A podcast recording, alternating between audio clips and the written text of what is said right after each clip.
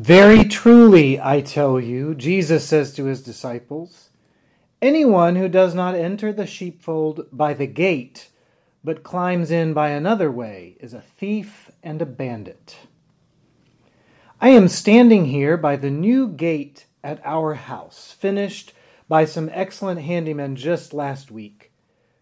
When we bought this house 11 years ago, a fence already enclosed the entire yard except for this section here and another one just like it on the other side of the house. With a four year old who likes to go on many adventures, well documented, we decided it was time to keep him safe and us sane by finishing off the fence and making a gate that we could shut securely. Last Friday, when the last nail was driven in and the gate was ready to be tested, our son, managed to find a way to climb up the back of the gate door, open it, and get out while the construction workers were still here.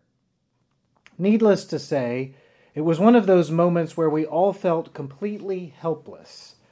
The workers eventually found a way to make sure the gate stayed fastened shut, but for a while, there where we were, there we were, absolutely astounded at his abilities and considering Jesus' words, a little concerned about our son's future career path. What I've learned over the last week is just how tricky a gate actually is. I can't tell you how many gates I've actually passed through in this life, but I can bet you I've taken every single one of them for granted, along with the work it has taken to build a good gate. I've learned a gate has to do two things and do both of them well.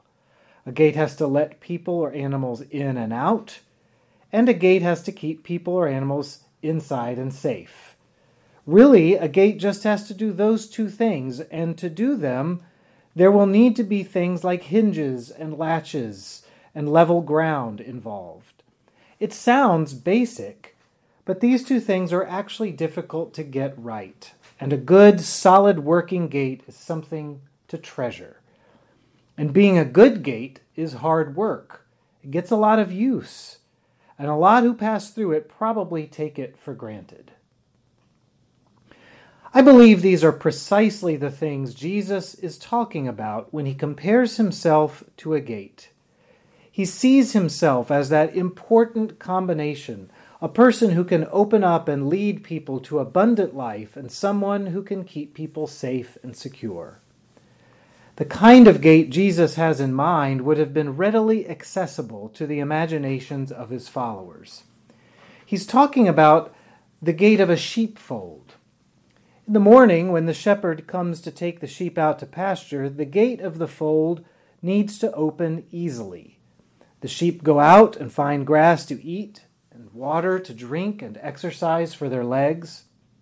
Jesus calls this abundant life. And when, when they're in the fold, the sheep are still alive, of course, and could stay there for a while. But to live the way they were intended, to really flourish, they need to be out in the open, out where food is plentiful, plentiful. That is abundant life, life in its fullest sense. Of course, right now, a lot of us are probably thinking if I could just leave my house, I would live life in its fullest sense. In a way, we're waiting for the gatekeepers of public life to say, Open up! Go be out in public again, even though we know resuming some sense of normal pasture life will likely take a long time and different complicated phases and stages. Families and individuals look to these people in authority to offer guidance on sheltering at home and aspects of social distancing, just as business owners wait for governments to give a pathway for greener pastures. But that's not mainly what Jesus is really talking about here. Jesus isn't talking about the life afforded to us when we get to gather in large groups or go out to graze in restaurants. Life, in its fullest sense, is that life we experience in God's kingdom, in each and every moment when God's glory in Christ is revealed. There is something about Jesus' relationship with us, whenever and wherever we are, that lets our hearts roam free to love, that lets our minds explore ideas, that lets our relationships with others develop and grow through forgiveness and reconciliation. The grace of Jesus is a gate. It opens us up to faith when we encounter doubt and despair. The compassion of Jesus is a gate. It hinges on self giving and empathy. The risen life of Jesus is a gate.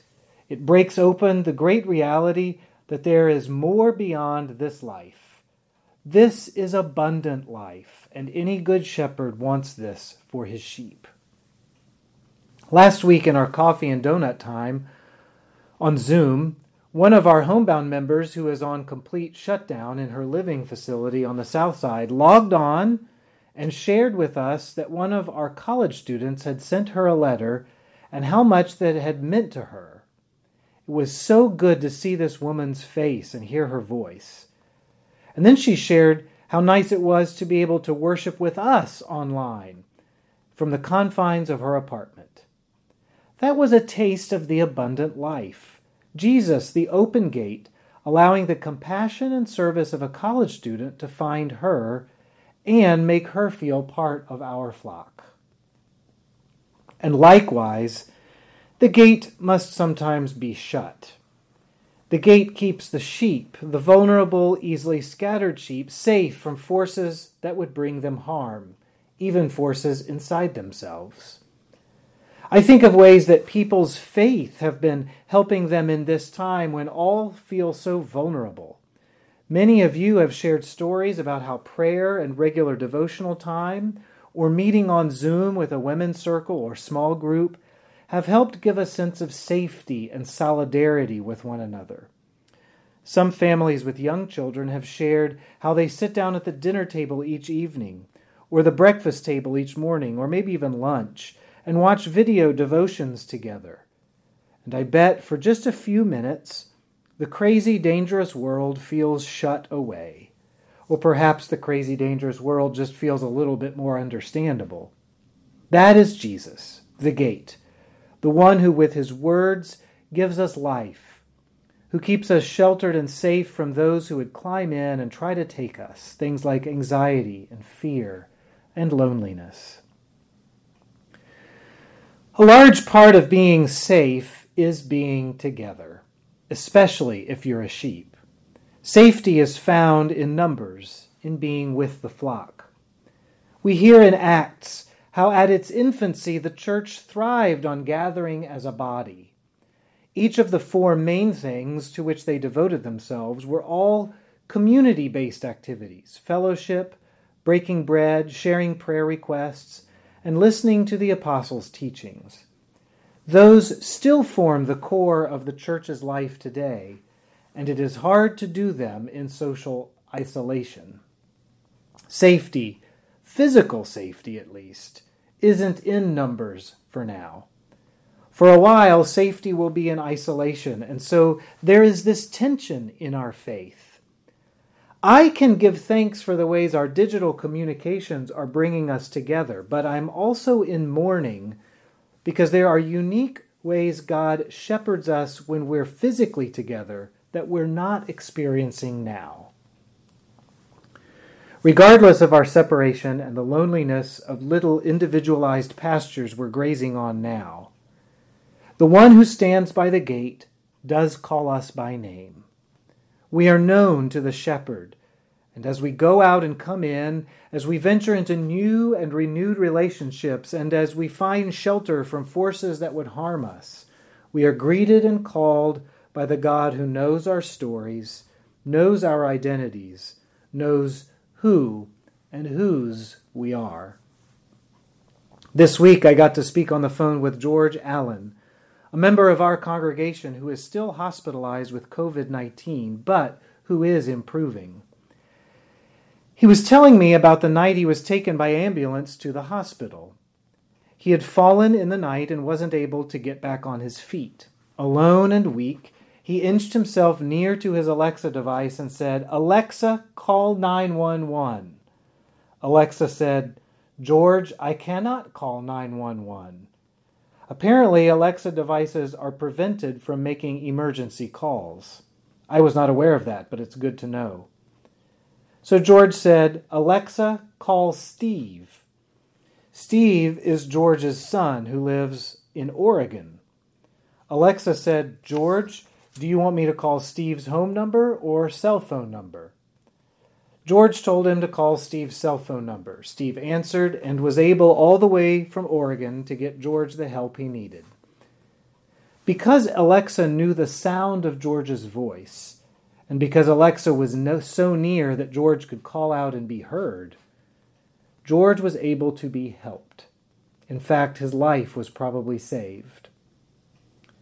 I'm glad to say that George is able to laugh at this story now, but that is like the relationship we have with our God, who stands by the gate and loves each of his sheep and saves them. One by one, he calls them, and they come to know his voice because they are near him and trust him. You see, at some point, faith is more than knowing about God and is more about stepping into a relationship with God. It is about sharing the experiences of faith with other sheep of the sheepfold and figuring out ways the same God has been active in all our lives. This is how we learn the voice of the shepherd who saves us. May you know his voice as you walk with him and talk with him under quarantine. May you rest in the confidence that on the cross, Jesus truly opens the gate to every bit of abundant life you need, even in the valley of the shadow of death. The thieves and the bandits have already killed and destroyed him, and all of us have taken him for granted to some degree or another. But he, the risen Christ, has come back for us, the Good Shepherd, alive, to claim us and call us by name. May you be safe, safe in the security of Jesus' eternal words, and within a love that will never let you go. Thanks be to God.